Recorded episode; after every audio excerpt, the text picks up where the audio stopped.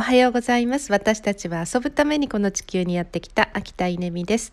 えー、3月も終わりで桜がとっても綺麗にあの咲いていますが、えーと、この週末はですね、えー、また岩村の週末のうち、えー、ひふみ村に行ってきました。えーと、今週は豪家、そして安倍家の皆様、ご一行様がですね、えー、東京からやってきてくださいました。えーとそれぞれご夫婦とそしてお子さん、えー、6歳小学生のお子さんたちがですね、えー、っと何人、えー、合計4人、えー、安倍家3人で来てくれたんですよね。でどんな風に過ごすかな、えー、とにかくあの岩村そのものを楽しんでほしいなと思ったので特にあの何か計画をしたりはしなかったんですけれども一つだけ、えー、日曜日の朝にですね地元の、えー、千恵子さんにお願いしてクリスタルポールの演奏会っていうのを、えー、セッティングをしました、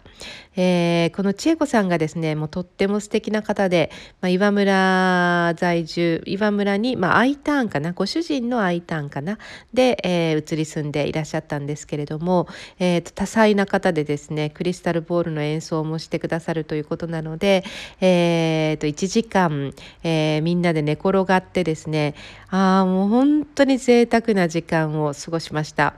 えー、最初こうクリスタルボールのボーンっていうこうボーンじゃないのかななんて表現するんだろう、えー、音が鳴った途端にですね6歳のリオちゃんがですね「はっていう顔をしてもう目がまん丸になって「えー!」って言うんですよね。もうその音に驚いたあの表情をもう全身で表してくれてそれがむっちゃ可愛かったんですけど、えー、みんな仰向けになってあの演奏を聴いているのでもう大人は間もなくですねかっていう世界にこう入っていくわけですよね。えー、そして子供たちはですね最初ねこう不思議ではしゃいでいたんだけどその誰よりも深くそのっていうですねあの深い深い眠りの世界に実は行ってしまったのは子供たちで。